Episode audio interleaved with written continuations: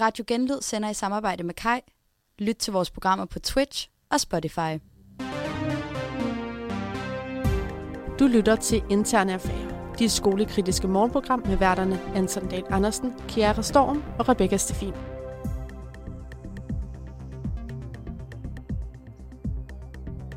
Godmorgen. Det er jo en... Hov, nu øh, driller det lidt med teknikken. Øhm, det er jo en ukendt stemme her, der siger øh, godmorgen i studiet. Det er dig, Julia, og de her høretelefoner, de er, er en lille bit smule høje herinde. Jeg ved ikke, om det er... Nu kommer Anton lige løbende ind i studiet.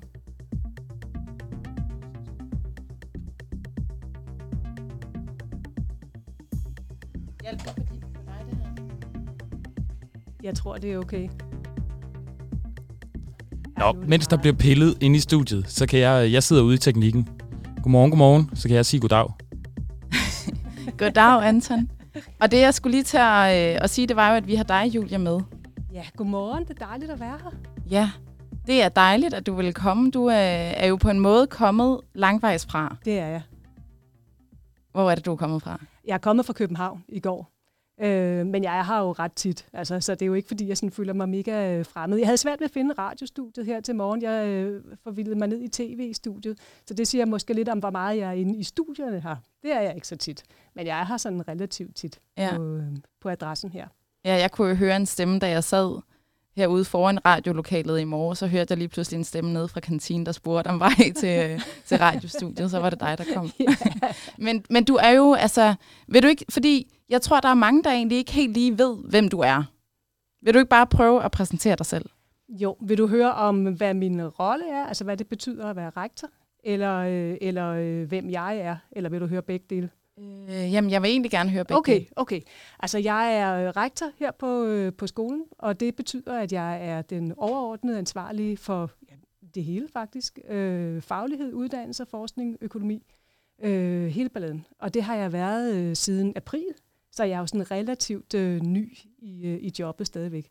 Jeg begynder at, øh, at få sådan en fornemmelse af, hvordan det hele fungerer og sådan noget, men der er jo en del uddannelser, man skal sætte sig ind i, og to forskellige adresser, og stor byggeprojekt i København, og altså, der er en, en del ting, man skal finde rundt i. Men jeg synes, jeg er ved at komme øh, godt ind i det. Det er vi glade for. Det er jeg også glad for. Jeg er rigtig glad for at være her. Det er det, simpelthen det, det fedeste arbejde. Så Ja. øh, jeg er mega glad for det. Ja.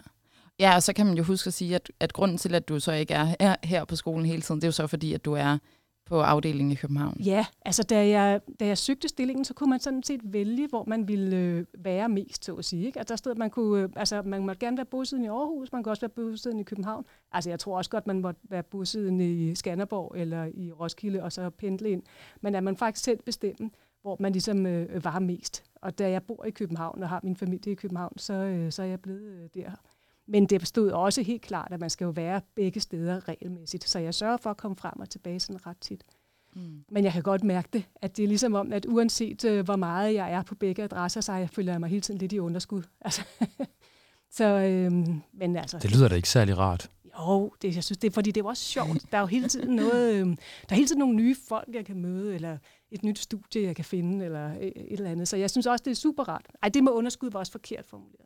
Nå, okay. Ja, det synes jeg, det var faktisk lidt for skarpt formuleret. Men jeg føler, at jeg, der er hele tiden nogle andre, nogle folk, jeg skulle have talt med, eller noget, jeg skulle have set, eller et eller andet, jeg skulle have været til. Og det tror jeg, jeg skal bare øh, acceptere og leve med, at det ligger ligesom i, i sagens natur, at sådan må det være. Jeg kører frem og tilbage mellem de to adresser, og sådan er det. Og sådan er det jo også for prorektor og for vores økonomichef. Og, altså det, det er jo sådan nogen, der bliver delt imellem de to adresser, så vi skal jo ligge og køre frem og tilbage. Ja, og vel egentlig også for mange af underviserne. Også for mange af underviserne. Rigtig mange af underviserne har det samme. Så en stor del af administrationen og temmelig mange af underviserne har det sådan. Så det tænker jeg bare er et vilkår, som øh, altså alle kender her i virkeligheden. Så Ja. det skal nok gå. Altså, det er jo i hvert fald noget, vi som studerende også kender til, tænker jeg. I hvert Ja, fald, hvis man ja. har et øh, fritidsjob. Ja, Det præcis. her med, at man, når man laver Præcis. det ene, så tænker man på, at man skal lave det andet. Lige altså. præcis. Og man kan bare ikke være to steder nej, på en gang. Nej, så jeg tænker også, det måske bare er en del af livet i virkeligheden, at have den der fornemmelse af, at man gerne vil være 100% inde i noget, og det kan man ikke, fordi der er også noget andet, og der er også nogle venner, og der er også noget familie, og der er også et arbejde og studie og alt muligt. Så jeg, måske er det bare sådan, det er for os alle sammen. Ja, ja, det, er, ja. det er jo nærmest et vilkår i livet, vi Ja, det kommer ind på. Men, her. men hvordan er det nu, Julia? Fordi der er noget med, at du ikke er uddannet journalist. Det er rigtigt, jeg er ikke uddannet journalist. Hvad er du så? Hvad er du så? nu er vi jo kun journal- nærmest så mange journalister her med, med hovedet oppe i sin egen et vist sted. Ikke? Så Ja, præcis. Nej, kan, kan man være andet? Ja, det kan man faktisk godt. Altså, jeg er uddannet moderne kultur og kulturformidling fra Københavns Universitet. Og så har jeg en phd grad fra Institut for Organisation på øh, Copenhagen Business School. Så jeg har sådan en øh, kommunikationsfaglighed til den ene side, og øh, så har jeg en øh, sådan ledelses- og organisationsfaglighed til den anden side. Og så har jeg arbejdet rigtig meget med, øh, altså når jeg siger arbejdet med, så har det altid været i forskning og uddannelse. Så jeg har arbejdet rigtig meget med kommunikation, og jeg har arbejdet rigtig meget med design. Og det har vi jo en afdeling i København, som øh, Mm. mm. er ret øh, interesseret i. Ja, det må man sige. ja. Så, øh, så på den måde passer det rigtig godt, synes jeg. På den måde, altså det var faktisk en af grundene til, at jeg søgte jobbet. Det var, hvad er chancerne for, at man kan få til gode se to så ellers ret forskellige dele af sin faglighed. En kommunikationsbane på den ene side, og så en æstetisk designbane på den anden side. Og det kunne jeg faktisk her. Og så har jeg jo også været leder af både en kommunikations- og en journalistuddannelse, før jeg kom hertil. Så på den måde er det heller ikke sådan helt uvandt med mig. Jeg har været på RUK, før jeg kom hertil. Ja. Og der er både en, der er en stor kommunikationsuddannelse og også en journalistuddannelse. Så øh, selvom jeg ikke er uddannet journalist, så har jeg været leder af journalistuddannelser Mm. før. Ja. Men jeg overlader også trygt det faglige ansvar til øh, folk, der er journalistuddannet. Mm. Ja, det er jo faktisk lige præcis det, det skal handle om i dag, altså journalistuddannelsen mm. og, øh, og den praktik, som også fylder en del på vores uddannelse. Ja. Øhm, det ved jeg faktisk slet ikke, Julie, om du er inde over. Altså hvad, øh, øh, hvad skal man sige, uddannelsens opbygning, og hvor meget den her praktik skal fylde, fordi det har man jo faktisk for nylig været inde og, øh, og kigge lidt på, altså forkorten den til et år, og så besluttet, ej, det var alligevel bedre med halvandet år. Er du inde over de beslutninger? Jeg er med til at træffe beslutningerne, men, øh, men det er jo alt forarbejdet, kan man sige, foregår et andet sted. Lige præcis det med, med praktikkens længde er, bliver besluttet på bestyrelsesniveau, så det ryger ligesom hele vejen op. Så, så sådan noget som, altså lige præcis sådan noget som uddannelsens struktur og længde, det er jeg faktisk inde over og skulle have et, øh, et sidste øh, sag på. Men det er klart, at jeg læner mig meget op af den rådgivning, jeg får fra dem, der er tættere på uddannelserne. Og faktisk, øh, undskyld, nu springer jeg direkte til ligesom, øh, materien i dit spørgsmål. Faktisk er det der, at det er lige blevet ændret, det har du ret i. Det var, det skete, var det på det første bestyrelsesmøde, jeg var med til? Det tror jeg næsten, det var. Altså jeg var til et bestyrelsesmøde ligesom på dag to eller tre, jeg var sådan, altså virkelig, hvor jeg lige var startet. Og der blev det ændret til 18 måneder, men det var så efter, det havde været 12 måneder i en ret kort årrække. Så den længste, mm. altså det, det normale, om jeg så må sige, er 18 måneder. Det er det, det har været i øh, hovedparten af, af journalistuddannelsens øh, levetid. Mm. Så, så det har været de 12 måneder, der har været sådan ligesom outlieren her. Ja. Ja. Og altså til dem, der, øh, hvis der skulle være nogen derude, der ikke vidste, så er det jo sådan, at man har fire semestre her på skolen til at starte med, og så har man så øh, tre semestre i praktikken. Hvorfor, hvorfor er det, man har besluttet, at praktikken skal fylde så meget? Ja, nu så kommer jeg jo så til at prøve at, øh, at, at genskabe, hvad det var, jeg hørte der. Fordi det var som sagt, der var jeg lige trådt ind. Ikke? Det var et øh, behov, der kom både fra de studerende og fra praktikstederne. Altså jeg tror, at sådan som jeg ser situationen, så veksler man ligesom imellem, hvis med 12 øh, måneder, der var der lidt for mange praktiksteder, altså for der, var, der stod tomme, og hvis man har 18 måneder, så risikerer man, at der mangler praktiksteder. Så det er ligesom den der øh, veksel, altså måske, altså det virker som om, den der balance er svær at ramme lige på. Ikke? Mm. Og der havde man så haft en periode, hvor der simpelthen var for mange praktiksteder, der stod tomme. Og desuden sagde de studerende, som jeg husker det igen, nu har jeg ikke været tilbage og kigge i bestyrelsesmaterialet, men som jeg husker det, så handlede det også om, at man mente, at den tilknytning, man fik til praktikstedet, blev sværere, hvis man kun var der i 12 måneder.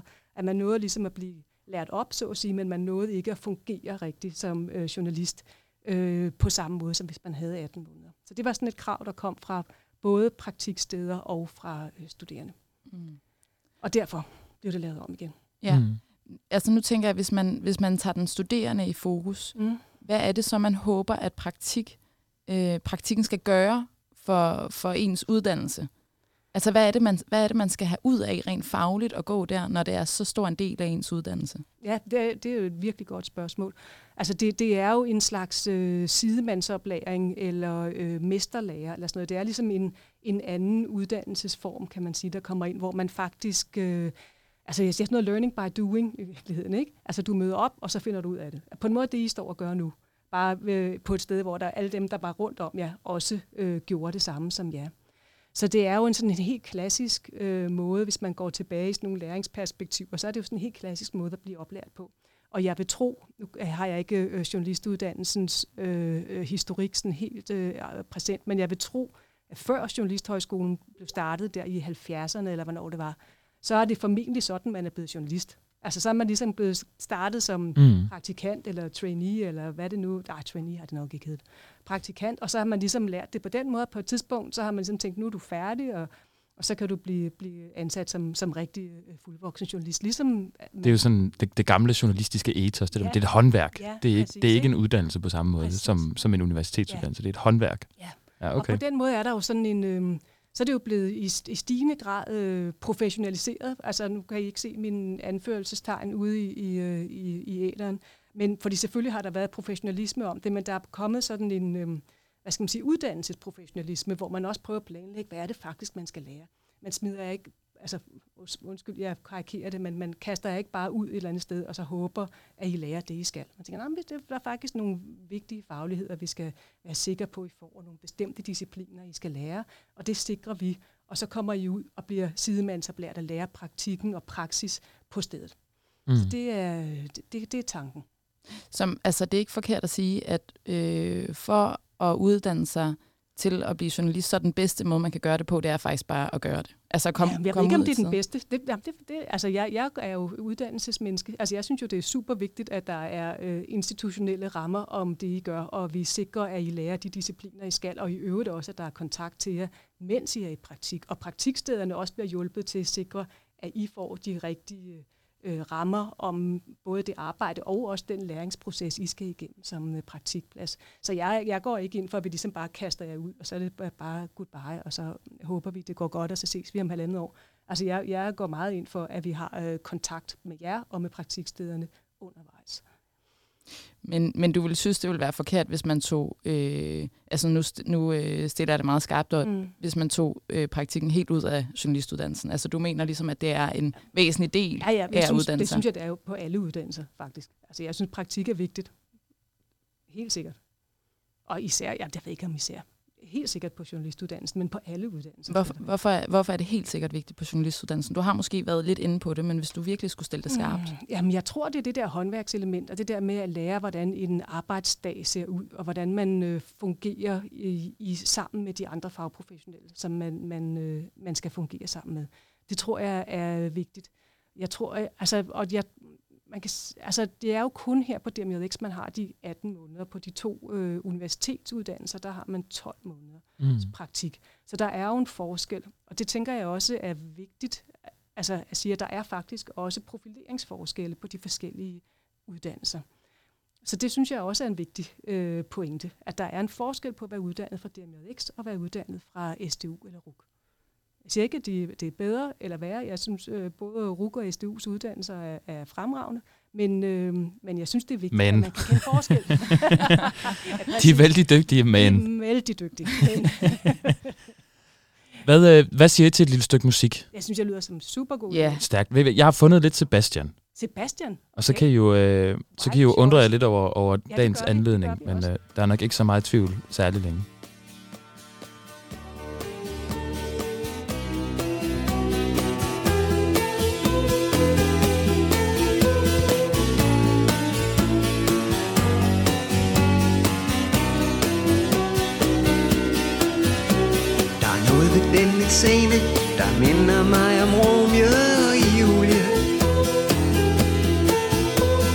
Minder også om, hvor lidt du bruger din fantasi. I stedet for at grine, gør du livet til det allermest ulige. Det ender tragikomisk uden videre i melankoli og nostalgi Som er en pestilens for dem, der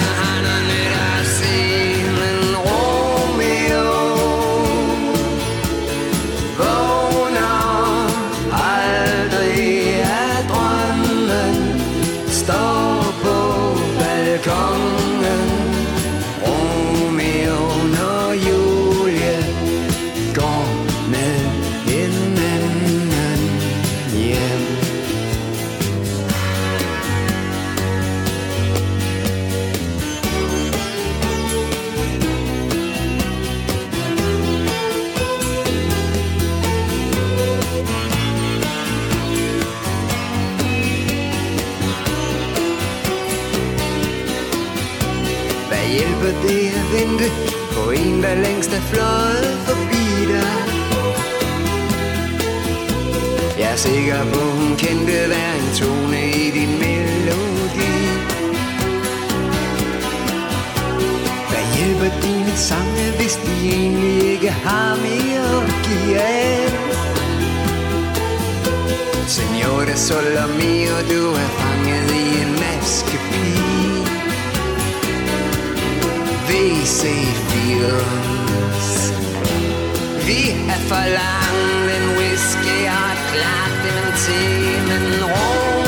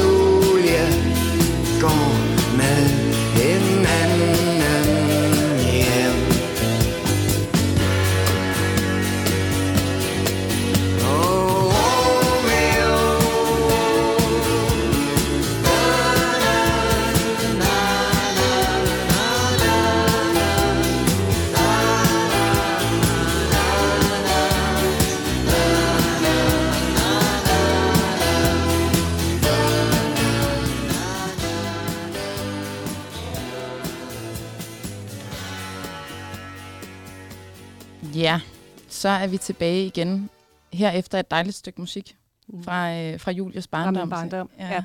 ja. Han er så dygtig, ham Sebastian. Han er så dygtig. ja. Jamen, det er han. Eller var. Nej, nu bliver jeg faktisk i tvivl. Ej, han lever endnu. Åh, oh, super. Jeg tror, da, han havde da en turné sidste år eller sådan noget, tror jeg. jeg ved, Ligner det nærmest, han jeg spiller stadig. Flash, om der var noget, jeg havde glemt der. Jamen, det, det var godt. Okay, så har vi det på plads. Altså, jeg tror det Ja, ikke. Ellers så må folk uh, ringe ind og skille Ja, os ud. ja. ja. Huspianisten Anton plejer at have styr på ja, det har han. Men grunden til, Julia, at vi før vi hørte det her musik tale så meget om praktik, det er jo fordi, at fjerde semester lige nu øh, sikkert er rigtig nervøse, fordi de er i gang med deres praktiksamtaler øh, over ja, hele landet. Mm. Og i den forbindelse så har Tobias Winter, der er ansvarshavende chefredaktør for Illustreret Bunker, skrevet en leder.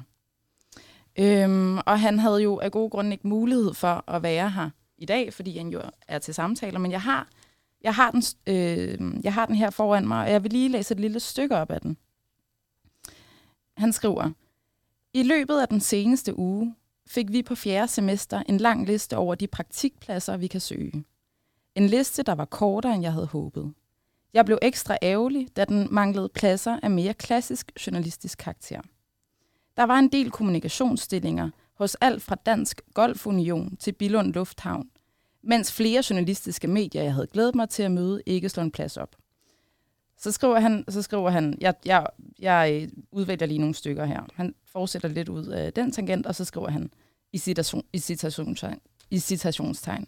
Men Tobias, hvis man læser for eksempel statskundskab, ender man jo også i tusind forskellige brancher. Jo, det er rigtigt, men journalistik er anderledes, og journalistik er ikke en akademisk videnskab. Det er et håndværk, hvorfor jeg synes, det er mere rimeligt at sammenligne mit fag med for eksempel læreruddannelsen. Hvis jeg uddannede mig til folkeskolelærer, fik jeg at vide, at en tredjedel af os er også studerende vil arbejde som pædagog, og at når jeg skulle i praktik, ville kunne ende med at arbejde i en børnehave, ville jeg være skuffet. Da listen over praktikpladser blev offentliggjort, opstod der en stemning af panik. Nu blev det virkeligt. Der var for få pladser, lød det. Men i stedet kan man jo spørge, om det ikke er mere rigtigt at sige, at vi får mange studerende. Og det er jo derfor, vi egentlig mm. har inviteret dig ind. Øhm, for at spørge dig om netop det spørgsmål. Altså, nu er der jo, mm, kan man sige, øhm, måske ja, altså journalistiske praktikpladser, men, men har en mere sådan kommunikationstilgang end de klassiske medier. Øh, så uddanner vi for mange journalister her på skolen, når det er sådan nogle praktikpladser, man kan blive tvunget, siger jeg, mm. til at tage. Jeg synes, der er lidt øh, forskel på, om man uddanner for mange, for det er jo til arbejdsmarkedet, det er jo ikke kun til praktikpladser. Altså det, det tænker jeg alligevel er en, en, en lidt øh, vigtig skældning. Øh, så hvis, man, hvis nu vi starter med, uddanner vi for mange ikke, til det store arbejdsmarked, altså til at komme ud og fungere øh, bagefter, så det ser jeg faktisk ikke nogen tegn på. Altså lige nu, der har vi jo en, den laveste arbejdsløshed i meget, meget lang tid på de journalistiske fag. Øh, dimittentledigheden falder, og det er jo helt... Men hvis jeg lige må bryde ind med det ja. i forhold til dimittentledigheden, det er jo stadig højere end det almindelige arbejdsmarked. Ja, men det er jo ikke... Altså, det er jo for, altså, jeg synes, det er jo relevant at sammenligne med sig selv, så at sige, inden, mm. for, inden for fagene. Hvis du sammenligner med det generelle arbejdsmarked, så er du ude med IT-ingeniører og alle mulige folk, som jo altså, har et helt andet øh, felt, de arbejder i. Altså i forhold til de sådan, kommunikationsfaglige, at det sådan bredere, jeg ved ikke, hvad vi skal kalde det felt, der ligger øh, journalistuddannelserne godt nu. Så det, så det synes jeg er sådan et, øh, sætte det mærkeligt øh, på spidsen. Altså, jeg synes, jeg ser ingen tegn, sådan objektiv tegn på, at vi uddanner for mange journalister. Så, så det, det synes jeg er, er vigtigt for det første at slå fast. Og det andet handler så om, øh, om praktikpladserne der. Altså sådan som, igen, vi, nu er jeg jo ikke sådan dybt inde i de konkrete praktikpladser, og hvordan aftalen bliver lavet. Der ved jeg også godt, at det, det er nogle andre, der ligesom har, øh, er tæt inde i det. Men det, jeg kan se, det er, at ja, der er nogle kommunikationspladser, men der er også øh, øh, en temmelig mange journalistiske pladser, altså sådan rigtige klassiske journalistiske praktikpladser. Også nogle, der ikke altid bliver samlet op, kan man sige. Det er jo en anden, et andet problem, vi har. Hvor meget kan man få folk til at flytte sig for at tage hen til en rigtig journalistisk praktikplads? Så der er jo også, der sker også et fravalg der. Ikke? Og, øhm, og så øhm, har vi jo haft, vi talte om det der med de 12 måneder, før, der har vi haft det problem, at der var praktikpladser til overs, altså hvor der simpelthen var praktikpladser, som ikke fik praktikanter, og det oplevede de jo af gode grunde som et problem. Samtidig med, at de studerende også oplevede, at det var et problem, at de var i praktik for kort tid. Og nu er vi så flyttet til de 18 måneder, og det har vi blandt andet fået et, øh, et tilsavn fra alle praktikpladserne om, at de vil sørge for, at der er praktikpladser nok. Så det, på den måde føler jeg mig sådan rimelig rolig over, at der er praktikpladser nok. Så det næste spørgsmål er, er det så de praktikpladser, I alle sammen ønsker jer? Altså, mm. er det nøjagtigt det, I vil have? Det er jo et, et andet spørgsmål, synes jeg. Hvis man igen kigger på arbejdsmarkedet, så kan vi jo se, at hvad er det omkring øh, en tredjedel, tror jeg, at de journalistuddannede kommer til at arbejde med kommunikation. Mm. Øhm, og så kan man så spørge sig selv, er det et problem? Jeg, altså jeg er ikke sikker på, at det er et problem. Jeg har også arbejdet i kommunikationsafdelinger, hvor der var journalister ansat. Og det er der jo en grund til. Altså jeg tænker ikke, at det er en fejl. Jeg tænker ikke, at de har kommet til at ansætte en journalist, men de virkelig hellere ville have haft en kommunikationsuddannet. Altså jeg tror, det er med vilje, når man ansætter en journalist. Og på samme måde kan man jo også se, at de kommunikationsuddannede flytter sig jo også rundt. Altså jeg tænker også, at vi må acceptere, at dem vi uddanner kan bruges til flere ting, end vi lige tror. Det er ikke sådan, at det er det er ikke et puslespil, hvor man sådan skal finde men, den rigtige øh, brik. Men Julie, siger det ikke noget om journalistuddannelsen, hvis en tredjedel af os ikke bliver journalister? Men siger det noget dårligt nødvendigvis? Kan jeg så spørge dig? Det ved jeg ikke. Men det synes jeg ikke, det gør. Altså jeg tænker, der er jo en kæmpe, tydeligvis en grænseflade. Hvis, altså, hvad skal jeg pege på? En stor kommunikationsafdeling, jeg har set, det var på Københavns Universitet for eksempel. Der har de en stor kommunikationsafdeling. Der havde de adskillige journalister ansat, fordi meget af grænsefladen, som de skal kommunikere til, er jo journalister. Så hvis man ved, hvordan journalister arbejder, hvis man for eksempel har været i praktik, at man ved, hvordan en redaktion fungerer, så er det en stor øh, hjælp i forhold til at have den interaktion. Så det er jeg ikke sikker på, at de vil opleve som et problem. Og det, og, det, og det her betyder altså ikke, skal jeg lige huske at sige totalt disclaimer, ikke at vores kommunikationsuddannede ikke er godt nok uddannet, for de får nemlig også job. Det er mere for at sige, at man kan jo sagtens forestille sig, at man bliver brugt, og også er glad for at blive brugt til nogle andre ting det jeg har oplevet, med, nu, nu er det rent anekdotisk, ikke? men de journalister, jeg kender, som sidder i kommunikationsafdelinger, de sidder jo ikke og siger, øv forbandet også. Tænk, at jeg havnet i den her dumme kommunikationsafdeling. Altså, de er jo glade for det. De vil gerne. Mm. Så jeg tænker også nogle gange, der er sådan et... Øh, altså, folk også skifter plads i løbet af en karriere, prøver nogle forskellige ting. Og det synes, altså, det synes jeg egentlig er ret dejligt at tænke på. Mm. Vi har jo en øh, vi har jo et klip med fra mm. en øh, fra en studerende, som står i den her Nå, det lyder øh, spændende. situation, øh, der fortæller lidt om hans tanker øh, omkring det her med, at der er kommunikationspladser, ja. øh, og hvorfor han selv synes, at det er problematisk. Skal vi prøve at høre det? Ja, det synes jeg. Jeg tror, jeg har den her. Det har jeg måske ikke. Mm, lige et øjeblik. Vi venter i spænding herinde. Det kan jeg godt forstå. Mm. Ja. Men det er, ja, det er en øh, journaliststuderende, der hedder Mikkel Langerhus, som går på fjerde mm. semester. Mm. Og skal lave kommunikation, som alt andet lige er en anden uddannelse, end den vi har ønsket og søgt ind på, er kommet ind på. Og det kan blive et problem, når man kommer ind og starter og tænker, jeg vil rigtig gerne være journalist, og en del af journalistuddannelsen, det er halvandet års praktik nu, eller et år, som det var engang. Og derfor så kan det få mange til at miste motivationen, at vi risikerer at sende nogen ud i et eller andet kommunikationsjob, som de ikke har lyst til. Og jeg ved godt, at øh, virkeligheden er, at mange ender i den type jobs, når de er færdiguddannet. Men uddannelsen er alt andet lige journalist. Hvorfor jeg synes, at praktikken skal bære præg af, at det er en journalistuddannelse, og det er ikke en, øh, det er ikke en kommunikationsstilling hos øh, Billund Lufthavn, hvor at skrive pressemeddelelser, som øh, uden nogen form for kritisk vinkling eller journalistisk øh, næse generelt. Så på den måde er det meget problematisk, at der ikke er pladser, der ikke er journalistiske pladser til, øh, til alle studerende, som, som drømmer om at blive journalister og blive den bedste journalist, de kan, fordi udbuddet er, som det er.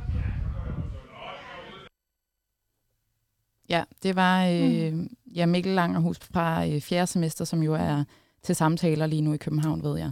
Hvad, altså, hvad tænker du, Julie, til hans øh, bekymring? Jamen, jeg kan jo sagtens forstå, hvad han siger personligt. Altså, det, det kan jeg sagtens forstå. Hvis man, har, hvis man har drømt om, at man skal være på et, sådan et, et newsroom eller en redaktion, hvor det ligesom bimler og bamler, og der sker alt muligt vildt, og man skal ud og lave øh, interviews og øh, stå foran Christiansborg og alt sådan noget, så kan jeg sagtens se, at det måske ikke er det, man har, man har drømt om.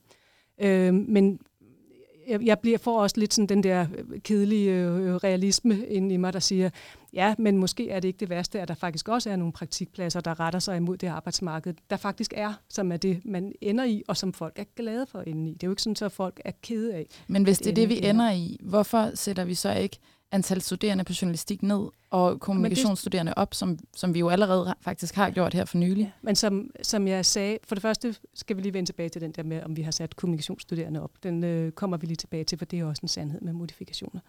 Øhm, okay, hvor fanden kom jeg fra nu? Undskyld.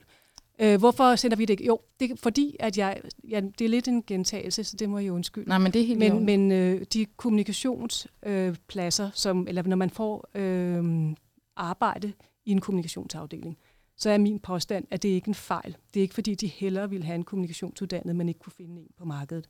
Det er med vilje, de ansætter en journalist. Så jeg tror ikke, det betyder ikke, at vi skal, skal sætte det om og lave flere kommunikationsstuderende. Men, men, hvis det, men hvis det er den studerende, der er i centrum, eller den nyuddannede, tror du ikke, at når man har, har læst journalistik, øh, øh, og man, man skal have halvandet års praktik, at man selv kunne ønske at få et, øh, et helt klassisk øh, journalistisk medie som praktikplads. Jo, jo, jo. Øh, og også når man er nyuddannet. Altså, det kan jo godt være, at stederne er meget glade for, mm. at vi kommer ud til dem.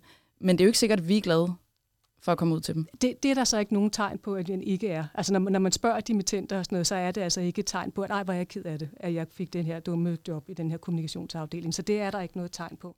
Altså der tænker jeg også, med al respekt, at I, at I taler fra lige præcis det sted, I er, og det forstår jeg godt men der er også andre steder, at denne her øh, problemstilling kan altså, ses man, man kan sige, at vi taler ud fra den leder, øh, der er blevet skrevet, mm. øhm, og deres oplevelser på fjerde semester. Ja, ja præcis. Øhm, præcis. Hvor, hvor de jo altså føler, at der er den her panik. Ja, ja, og det kan jeg godt forstå. Og den der panik, den vil jeg faktisk gerne tale om også, hvis jeg må. Men, men jeg skal sige en ting til, før vi taler om panik. Øh, eller det bestemmer du selvfølgelig. Nej, men du, du, øh, vi skal nok stoppe øhm, jo, at, at ja, vi ser jo også, at der er rigtig journalistiske praktikpladser, som ikke bliver taget, fordi det ligger for langt væk. Altså det mm. tænker jeg bare også skal huskes her. At der er også mulighed for at få rigtig journalistiske pladser, som faktisk bliver fravalgt. Så, så, så den er sådan lidt mere dicey, synes jeg, den her problemstilling, end den lige bliver sat op øh, her. Mm. Ja, altså det, det har jeg egentlig ikke helt styr på, hvor mange, øh, hvor mange journalistpladser der ligger øh, længere ude i Danmark, som ikke bliver Og taget. der er noget med jysk-fynske medier og sådan noget, ja, ja, ikke, som, der er som nogen, har som haft ikke lidt svært. Nogle forskellige lokale medier og sådan noget, som ikke bliver for ja. praktikpladser. Men jeg mener, at de praktikpladser, der er udbudt i år, passer øh, næsten lige præcis til antal studerende. Kan det ikke passe? Og, og det ved jeg simpelthen der, ikke. Der er noget med, at der lige er et par stykker i overskud, tror jeg ja, nok. det men, kan godt være. men det er, det er ja. næsten right on the money. Altså. Ja. ja. Det, det kan jeg simpelthen men, ikke. Men lige præcis i forhold til antallet, også kunne jeg helt vildt godt, også godt tænke mig at spørge om, i forhold til øh, det der med, at praktikken gik fra halvandet år til mm. et år, mm. og så tilbage nu til mm. halvandet år. Mm. Fordi, så, så vidt jeg forstået, så var det en forsøgsordning, var det ikke det? Jo, og så det ned til et år. 12 måneder, jo. Ja. jo. Hvad, hvad var sådan grundlaget for det? Om, okay, nu er vi, nu er vi langt Ja, nu er vi selvfølgelig før din tid. Så, så, men... Øhm, men, men som jeg har forstået det, så nu, nu fortæller jeg bare, hvad jeg, hvad jeg ja. har forstået og samlet op, så handlede det om, at der var øh, altså manglede praktikanter faktisk. Man manglede praktikanter, det sagde praktikpladserne, det var et problem, at de kunne ikke få deres praktikpladser besat. Mm. Og så var det fra de studerende, havde var man et ønske om at komme tættere ind i den der praksis, altså arbejde sig længere ind. Man mente, at man ligesom nåede lige at blive lært op, så at sige, og så skulle man tilbage øh, på, på DMJX. Så, så det, var, det var i virkeligheden et behov, der kom både fra og man, praktikstederne og fra de studerende. Altså det er argumentet for at komme tilbage til halvandet år. Ja, Men hvad, ja. hvad er så argumentet for at, at starte overhovedet på? Nå ja, undskyld, at skifte, altså, at skifte til, til et det år? Det fuldstændig ret i. Øh, der var, der, det handlede om det der praktikpladserne, som Okay. manglede praktikanter. Yes, og så var behovet for at komme tilbage igen, var så ligesom det modsatte. Så at Ja. sige. Og man kan sige, lige nu er vel, at vi jo nærmest i sådan en eller anden form for overgangsperiode, Ja, ja, fordi ja. Der lige præcis er praktikpladser nok, og det vil der formentlig også være til på vores semester, det Ja. Kjærter som mit semester, vi går på tredje semester lige nu. Ja. Øh, så er der ikke en pointe i, at vi er lidt dårligere stillet på grund af en, en, af en forsøgsordning, der har været for nogle år siden? Det kan jeg simpelthen ikke. Øh, altså det, der, må, der må jeg tilbage og se, hvordan det var før den der forsøgsordning. Det ved jeg simpelthen ikke. Okay. Så det, der bliver jeg desværre nødt til at Ja. ja. passe. Jeg tænker bare, om man ikke, om man ikke skulle have forudset det dengang, at Jo, men det tror jeg egentlig også. At når vi lige pludselig ligesom, øh, du ved, det, her, det er ligesom en haveslange, ikke? hvor Jo, vi, hvor vi det- spænder den, og så giver slip, og så lige pludselig, så er der en masse, der skal ud. Det er Ikke? blevet forudset på den måde, at vi har haft en aftale med praktikpladserne om, at der skulle udbydes praktikpladser nok. Mm. Og det har de faktisk, øh, altså det har de virkelig lovet, og vi har, altså mange af dem er jo repræsenteret i vores bestyrelse, hvor de også har sagt, det sørger vi for, og øh, hånden på kogepladen, og øh, det, det lover vi. Så på den måde er der gjort, synes jeg, hvad man kunne for at sikre sig, at man kunne gå tilbage igen. Okay. Hmm. Ja, men altså man, man kan jo i hvert fald sige, at øh, der sidder nok nogle, øh, nogle fjerde semester studerende derude til samtaler lige nu, Ja. øhm, Ja. som jo nok har et stort ønske om at komme på de her ja, klassiske medier, Ja. øh, hvor telefonerne bimler og bamler, og man står i newsroom, og, øh, og man jo lærer at være journalist, Mm. som, som du selv sagde Mm. øh, først. Altså det er jo derfor, man kommer i praktik. Det er jo for at, øh, altså learning by doing. Mm. Men jo som så bliver tvunget til at komme ud til, øh, til Tivoli. Mm. Nu, nu kan det godt, altså nu kunne jeg godt tænke mig, at der var nogen, der var bedre inde i journalistuddannelsen end mig til stede, fordi nu kommer jeg til at sige noget, som øh, jeg håber, at de også kan stå på mål for. Men jeg synes også, hvis jeg må øh, udfordre jeres øh, definition af journalistfaget, det lyder meget statisk, synes jeg. Det lyder som om, at I har besluttet jer for, at der er den her kasse, eller ikke I, nu siger jeg på I, fordi I er her, jeg ved Mm. godt, at I, det er med på, at der er det her, der- der er journalisten, en lille øh, firkantet kasse, hvor man er journalist inde i. Og det kan ikke udvikle sig. Det ændrer sig ikke. Det har altid været sådan. Det vil altid være sådan. Altså, og der tænker jeg, at virkeligheden tyder på, at der sker noget andet. At man faktisk øh, imellem de forskellige sådan, kommunikative fagligheder, journalist, kommunikation, øh, måske også flere, begynder at flytte sig frem og tilbage. Man kan også se, hvordan de visuelle medier glider ind i journalistikken. At der er ligesom sådan et, et flow imellem de her forskellige fagligheder. Øhm, og, jeg, og, og det synes jeg, man skal anerkende og give plads til. Jeg er godt klar over, at man ikke kan ligesom rykke rundt sådan fra, fra år til andet, og det synes jeg bestemt ikke, man skal.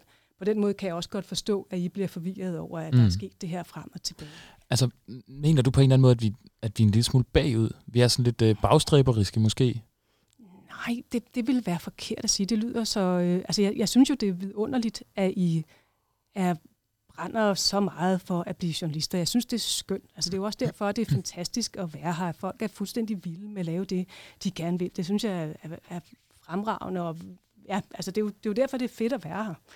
Så, så nej, det synes jeg ikke. Men, men jeg, jeg tror, den der panik, som I også taler om nu, og jeg har også godt hørt, at den der matchdag er blevet kaldt panikdag, og den jo altid er blevet kaldt panikdag. Mm. Øhm, der er noget i det, som handler om noget andet end bare, er det de rigtige praktikpladser. Sådan. Altså der er noget, nu startede vi med den der eksistentielle angst, om man nu var alle steder nok og sådan noget. Ikke? Ja, altså jeg, jeg tror på en måde også, det er lidt af den, vi, vi, vi rammer ind i. Undskyld, hvis jeg øh, øh, psykologiserer lidt. Nej, men, men, men altså, jeg, jeg forstår egentlig godt, hvad du mener, mm. og, og særligt i forhold til det her med, at man jo også kommer til, øh, eller måske kommer til, når man er færdiguddannet, at skifte frem og tilbage. Mm. Øhm, men jeg tænker bare, når man starter på sin uddannelse, altså selve Journalisthøjskolen har jo mange uddannelser. Mm. Vi har mm. journalistik, vi har fotojournalistik, ja. vi har kommunikation, ja. vi har visuel kommunikation, ja. vi har medier og tv-tilrettelæggelse, og der er rigtig mange ja. øhm, ja, ja, forskellige vinkler mm. på lidt det samme. Altså mm. kernen i mange ting er jo lidt det samme. Øhm, altså det handler om formidling. Ja. Og jeg tænker bare, skal man så ikke sikre som skole, når man siger, okay, du, du er halvdelen af din uddannelse i praktik, skal man så ikke sikre sig, at man får, altså at man lærer det, man skal i en journalistisk forstand, når man netop har valgt at læse journalistik og ikke at læse kommunikation. Altså er det ikke skolens opgave? Jeg kan sagtens forstå, hvad du mener. Og jeg tænker, igen her kunne jeg godt tænke mig, at vi havde øh, praktikkoordinatorer og sådan noget til stede til at øh, fortælle om, hvad det er for nogle overvejelser, der har været. Altså lige nu kan jeg, jeg ser billedet, jeg har ikke været med til at lave overvejelser. Jeg ser billedet, og så tænker jeg, ja, det synes jeg faktisk virker meget fornuftigt.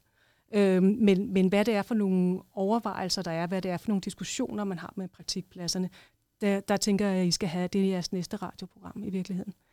Men, øh, så, så jeg forstår godt jeres frustration, det gør jeg faktisk, øh, men jeg forstår også godt, hvorfor det her det kan være fornuftigt alligevel. Mm. Og jeg mm. tænker også, at der er noget i, i uddannelse, der også handler om at, øh, at blive frustreret nogle gange. Altså undskyld, hvis jeg, det tror jeg faktisk er lidt vigtigt at, at opleve, at ting er svære, og ting er ikke nødvendigvis det, man forventer, og så bliver det på en måde øh, spændende alligevel. Altså det, øh, det synes jeg også hører med. Så vi skal nogle gange lige suck it up? Ja, altså det lyder forkert, når du siger det på den måde. Nu er jeg lidt tilbage til det der med, at, være, at, at øh, jeg altid var på, hvad var det, jeg sagde, i underskud eller sådan noget. Det mente jeg jo heller ikke. Men ikke, ej, sukket op lyder forkert, men altså bare, måske kan der være noget virkelig, virkelig fedt der i Bilund, Bilund, Bilund nu kan jeg ikke engang sige det. Bilund Lufthavn. Tak. du har heller okay. ikke fået kaffe. Nej, jeg har ikke fået kaffe, det er super tidligt om morgenen.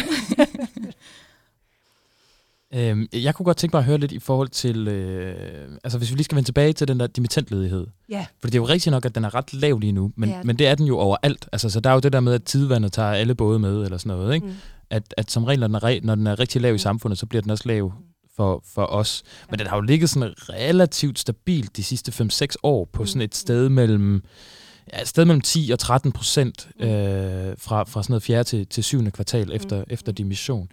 Altså, er det ikke et symptom på, at vi netop øh, producerer øh, de der 10-13 procent for mange?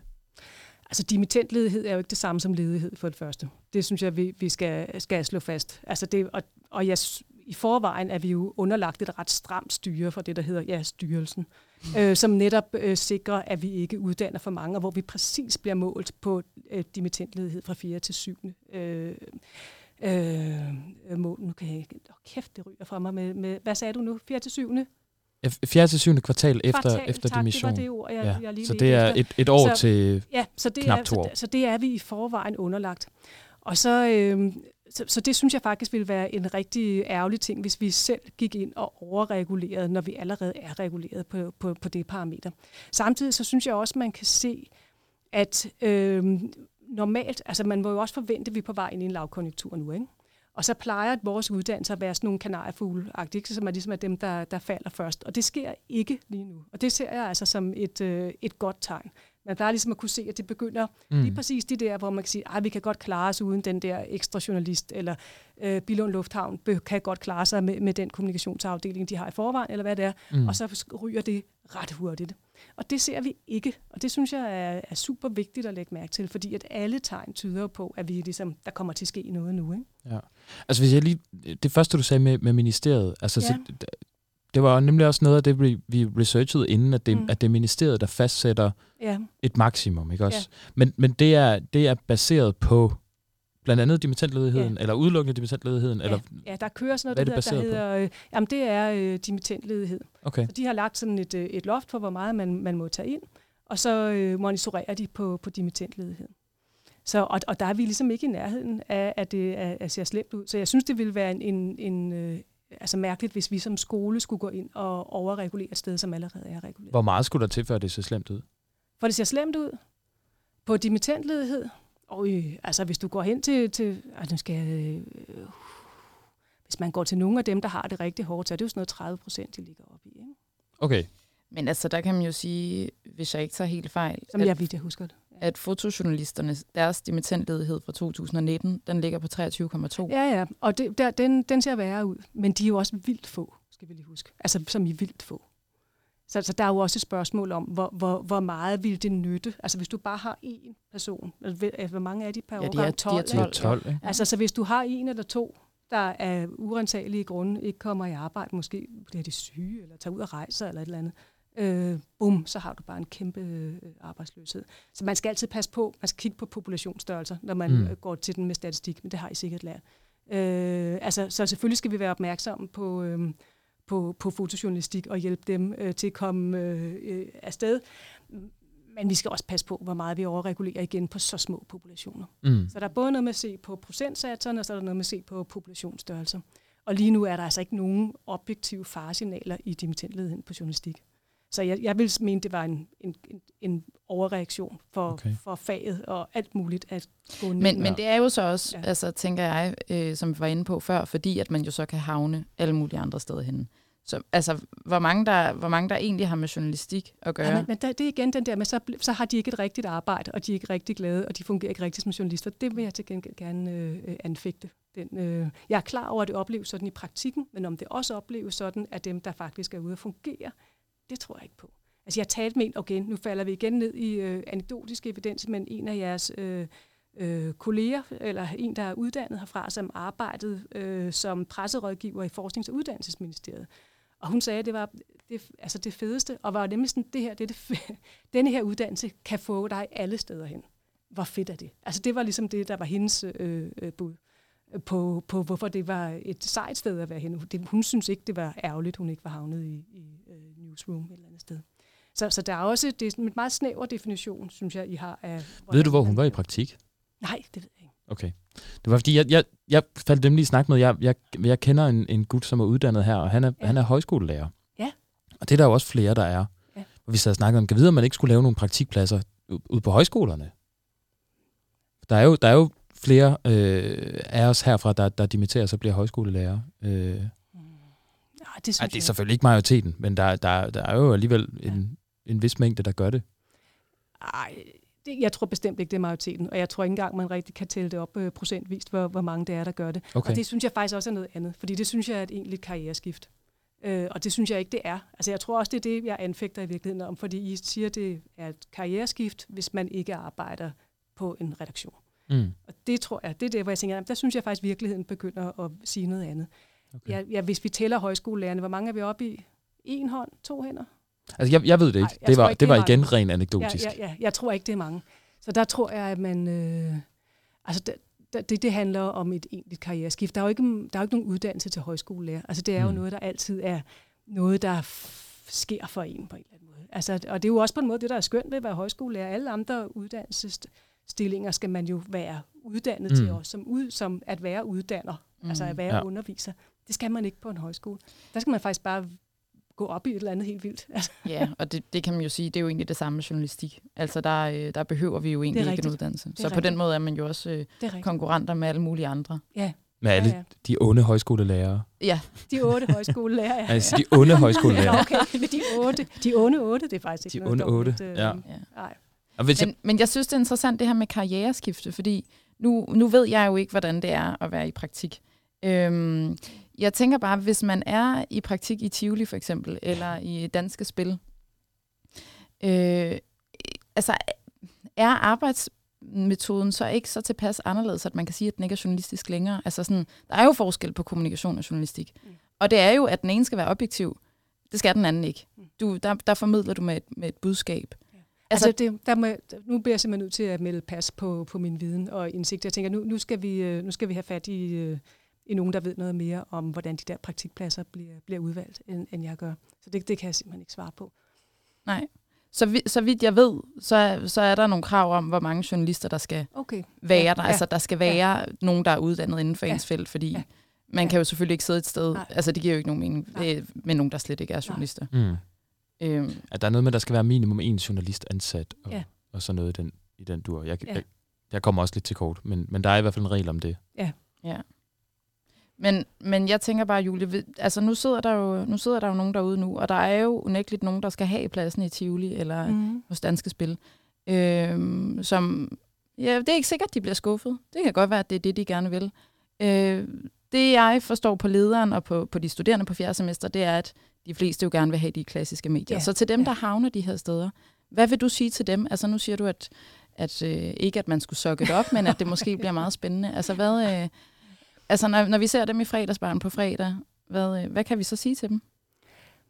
Jamen, jamen, altså, det, jeg synes faktisk, hvis man er, jeg, jeg synes, det er helt rimeligt, at man ønsker sig noget andet. Men nogle gange, så sker der noget andet i livet, end det, man rigtig gerne vil. Og det er, og det er ikke, fordi jeg, ikke, jeg vil gerne lytte til det, I siger, og jeg synes, og det er jeg sikker på, at man også gør på journalistuddannelsen. Og hvis der er brug for at finde flere journalistiske praktikpladser, så er jeg sikker på, at der også bliver arbejdet på det. Hvis man er havnet, om jeg så må sige, jeg synes for eksempel, at man skal lade være med at tale grim, altså tale, tale det ned som udgangspunkt.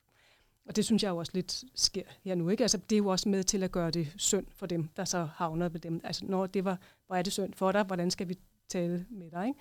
At man i stedet for altså, faktisk prøver at sige, det her det kan godt blive en god oplevelse. Jeg kan godt prøve at have det sjovt med det. Det, altså, øhm, det tror jeg er den eneste, eller ikke bare sjovt, man kan lære noget af det. Det kan være sjovt, det kan være lærerigt, og jeg tror, man bliver nødt til at prøve at gå ind i det. Altså det vil jeg virkelig synes, og det synes jeg så I, hvis nu vi siger, at det her, den her fredagsbar, der har I så fået på Berlingske og Politikken, og så møder I øh, jeres øh, gode studiekammerat, som nu sidder i Tivoli, og så bliver I nødt til at fortælle, hvis nu de er nedtrykte, så fortæl dem, hvorfor det kan være spændende, og hvordan I, de kan bruge det til noget. Altså det tror jeg, I må hjælpe dem til. Det vil jeg opfordre jer til. Ja, fordi det er jo det, nu, nu siger du jo selv, at man kan jo så, altså hvis der ikke er journalistpladser nok, kan man finde, eller kan man arbejde på at finde nogle flere. Mm. Det, Mm. der står her i lederen, der er jo, ellers så kan man blive færre journaliststuderende. Og, det, og der har du talt med, øh, med Henrik Baggren om det, Anton. Det har jeg. Jeg vil Ej, ønske, jeg kunne spille noget Nå, af det. øv. Men det kan jeg simpelthen ikke. Der, er- der er teknikvanskeligheder. Kan du læse højt? Så jeg må, jeg må, jeg må referere lidt til, til noget af det, vi snakkede om. Ja. Øh, altså, vi snakkede blandt andet om, øh, hvis jeg må vende tilbage til det der med ministeriet, at de fastsætter en ramme for, hvor mange vi må optage. Mm. Øh, og der fortalte han, at, at de, det er dem, der sætter ligesom maksimum for, at vi må optage de her 224 om året. Mm. Øh, og at det gør vi. Vi optager alle dem, vi overhovedet må. Ja. Øh, så vi må egentlig godt, nu siger jeg vi, det er jo selvfølgelig ikke min beslutning, men skolen må gerne optage færre, hvis det er det, de Mhm. gerne, Mhm. hvis det er det, skolen gerne vil. Øh, men han siger, at man har altid optaget maksimum, og at der faktisk er skåret 25 studerende fra over det seneste års tid, fordi dimittentledigheden i en periode var for høj. Mhm. Og at ministeriets modeller kigger over nogle år og ændrer optag efter det. Så der bliver altså optaget færre i dag end, end, end for nogle år siden. Så der er jo en pointe i, at vi, altså, skolen kan jo godt optage færre. Mm. Men der, der øh, så ryger vi ind i sådan en helt anden øh, logik. Jeg vil sige, som udgangspunkt er der ingen uddannelsessteder, som ikke optager til max. Altså, det er. Okay. der faktisk ikke. Fordi øh, det handler jo også om, øh, at vi ryger også ind i noget økonomi. Det, øh, det, det, jeg ved ikke, om I kender til hele den der stå-problematik. Det, der sker, hvis nu vi siger, at vi for eksempel downgraded, ikke? så Mhm. vil vi jo få færre penge ind. Så det er jo ikke sådan, og vi kan ikke nødvendigvis bare, som I foreslår, overføre dem til kommunikation. Det kan vi ikke nødvendigvis. Det, altså det, Okay. det, så det, og selv hvis vi kunne, hvad skulle vi så gøre? Sætte journalisterundervisere til at øh, undervise på kommunikation? Altså det, det, dels er det en, en kæmpe omrokering af en organisation, som ligesom står og kører og har nogle meget lange horisonter. Så man kan ikke bare sådan skrue op og ned øh, fra, fra, Men nu, fra det ene øjeblik altså nu, til, til nu det bliver jeg lidt forvirret, Julie, fordi Ja. nu, nu siger du, at man kan ikke sætte en journalistunderviser til at undervise i kommunikation, samtidig med, at det overhovedet ikke er et karriereskift. Kan du godt forstå, at det, det Ej, det var ikke fair. Det Okay. var, nej, det var, det var, skar, det var skåret alt for skarpt op. Og i øvrigt, så kan man jo, altså der er også øh, øh, forskellige fag, hvor man godt kan undervise på tværs. Men jeg synes, hvis man er, hvis man er ansat i Aarhus til at undervise på journalistuddannelsen, så kan man jo ikke bare skifte folk over. Så skal der også folk, der skal over og undervise i Emdrup og sådan noget. Det er ikke så nemt. Altså det er mere det, jeg siger. Okay. Man kan ikke bare, det er ikke ligesom en vandhane, hvor man står og skruer op og ned. Mm. Og det er vigtigt for os, hvis vi skal vi forestiller os, at vi ligesom begynder at køre ned på økonomien, fordi vi skal fordi I mangler praktikpladser, og der man oplever, at der bliver uddannet øh, for mange i forhold til de praktikpladser, så vil det have kæmpe gennemslag på, på skolen. Så det er jo ikke, det er ikke sådan, hvad skal man sige, det er ikke et snuptag, man, man lige kan foretage. Mm. Okay. Ja, for jeg, jeg, jeg snakkede nemlig også med, med Jørgen Johansen, Ja, ja. som er økonomi... Øh, Ja, han er økonomichef. hvad hedder det? Økonomichef, ja. Yes. Og så Jeg skulle til at kalde ham økonomigud. Det lyder også... Økonomigud, det er også, er han Økonomigud. også. Ja, altså, jeg har ikke mødt ham, men jeg tænker, det, det er da en titel, man, man, man vil være Det, tilfreds vil han, med. det vil tror jeg, han det? vil være rigtig glad for. Øh, fordi han, han fortalte nemlig også, at der er den her øh, taxameterordning, Ja, med at skolen får øh, x antal kroner per studerende. Ja. 47.500 per journaliststuderende. Ja. Når vi er, øh, når vi er her på skolen, og så Ja. får skolen 9.200, Ja. når vi er i praktik. Ja. Var det derfor, man satte øh, praktiktiden ned, nej. for at klemme nogle flere penge ud af os? Nej. Det kan jeg kun sige nej til. Altså det, igen, jeg var der ikke dengang, men der okay. har ikke været noget af det materiale, jeg har set om den beslutning, stået noget som helst om at få flere penge. Nej. Okay. For jeg spurgte nemlig også Jørgen, hvor meget, altså hvor mange procent, altså hvor stor en del af budgettet er, er baseret på de her taxametermidler, eller hvad vi nu skal kalde dem, altså per studerende. Ja. Og der siger han, at det er i budgettet 2022 var det cirka 80,4 millioner øh, mm. kroner, svarende til cirka 41 procent af vores Ja. indtægter. Det er så for alle studerende. Han, han har Ja. ikke skrevet tallet for, for journaliststuderende, men det er for alle studerende. Mm. Øh, så på den måde er tallet måske ikke sådan helt retvisende. Men man kan, man kan sige, der er jo på en eller anden måde også et økonomisk incitament Helt sikkert. for skolen at optage det her maksimum. Selvfølgelig. Ja. Altså det, det synes jeg er helt upfront med. Okay. Altså klart. Jamen fair nok. Ja. Det er godt med noget klar tale. det sagde Henrik faktisk også. Så der er I, der er I heller ikke... øh, Nej, nej, nej, men det, det synes jeg er indlysende. Altså jeg tænker også, at øh, jeg tænker heller ikke, det er jeres interesse at forestille jer en skole, der ligesom øh, går i gang med downsize økonomisk. Mm. Mm, Jamen, hvis det betød, at halvdelen af ens uddannelse, som jo er praktikken, gør, at man havnede et sted, hvor man var sikker på at få en journalistisk plads. Altså, der, der er jo alligevel sådan nogle Mm. mm. pro and cons. Altså, det, Ja. det tror jeg, der, der er nogen, der vil gerne, altså, Okay. okay. gerne vil sige jer til.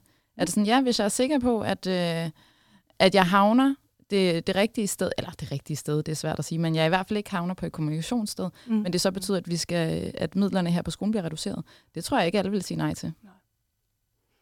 Okay. Er min tese. Men det vil du sige nej til, Julie? Ja, det vil jeg sige nej til. Ja. Okay. Så kan vi jo... Altså 100 procent nej til. Ja, okay. Altså også på trods af, at man jo kun er her på skolen halvdelen af tiden.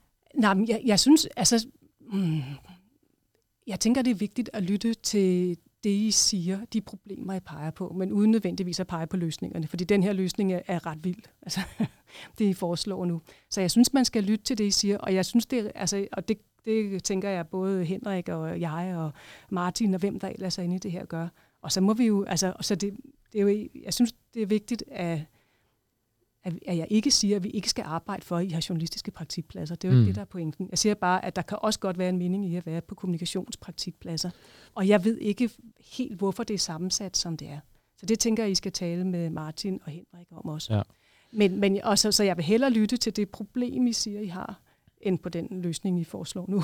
Men måske, måske kunne det være en fin sløjfe lige. Nu har vi lige en, en håndfuld minutter tilbage. Så ja. altså, hvad kunne løsningen være på det her? Altså, der var det der med, at vi skulle... Jeg sagde suck it up. Det var mine ord, ikke dine ord. tak. Øh, men, men altså, hvad, hvad er der ellers? Og at Ja, vi skal ja. klappe hinanden i, på, på skulderen i, i Ja, fredagsbaren. og så synes jeg, at vi skal tale med hinanden om de der praktikpladser, hvordan de er sammensat. Det, igen, det er ikke, fordi jeg afviser, at det skal sammensættes på en anden måde. Så må vi jo gøre det. Mm. Altså, så må vi tale om det og, st- og sætter, altså, jeg skal sætte mig ind i, hvad er det for nogle overvejelser, der har været. Er det fordi, at man ikke kan få flere journalistiske praktikpladser, så fylder op, så at sige? Eller er det fordi, der er en grundig øh, læringsmæssig øh, vurdering øh, bag? Og det må jeg simpelthen sige helt straight up, at det ved jeg ikke lige nu. Så det synes jeg, vi skal gøre. Og så synes jeg også, der er noget med, at... Øh, og, og jeg ved godt, det er en lidt øh, kedelig øh, ting, men for, fordi vi også har set de der øh, ikke så spændende storby øh, journalistiske praktikpladser heller ikke blive taget. At der er også noget med at sige, at altså, ikke alle kan komme til politikken. Altså, der er, der, vi bliver også nødt til at acceptere, at vi bliver nødt til at sprede os ud, fordi øh, ellers kan det simpelthen ikke gå op. Okay. Det var jo... Øh, ja. Jamen, det, jeg, jeg kan godt forstå, at det er svært at blive konkret, men, øh, men det, det, det, det vil vi jo rigtig gerne. Ja. Mm. Hvad, hvad tænker Så du, der vi skal- mangler jamen, konkret? Jamen det, jeg, jeg ved det ikke, det, det bliver bare hurtigt sådan noget, vi, vi skal håbe på, at der måske kommer nogle flere praktikpladser i fremtiden, eller for. sådan et eller andet. ikke Ja, det? jo. Jeg ikke kun håbe. Jeg har ikke tænkt mig, at vi skulle sætte os ned og ligesom tænke på det. Jeg synes, at Hvem, vi skal hvem er det, vi skal skælde ud på? skælde ud. Eller pege fingre af? Eller Åh. rette faklerne og høtyvene imod?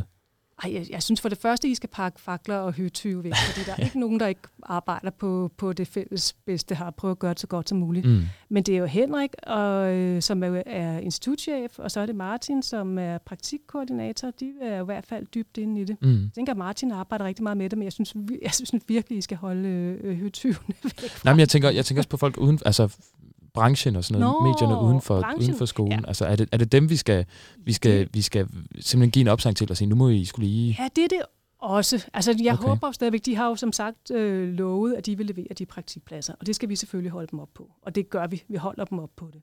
Men det må I selvfølgelig gerne være med til også. Hvad vil det sige at holde dem op på det? Altså, hvad, Jeg sige, altså i, i det her tilfælde er det jo vores bestyrelse, som har sagt, vi lover, at vi leverer de praktikpladser, der er brug for. Øhm, så så det, er jo, det er jo dem, man skal gå til. De præsenterer jo en stor del af, af aftagerne. og hvad så, hvis de ikke gør det? Ja, det er et godt spørgsmål. Så er det fakler og Så er det høtyve. fakler. Så er det fakler. Det er Fedt. jo faktisk også øh, det sidste minut, vi er kommet til det her. Det er altid godt at slutte af på fakler og Ja, høtyve, ikke? ja. Altså, Det er det. Vi vil bare sige tak, Julie. Fordi, ja, men selv tak. Hvor var at det hyggeligt at være herinde.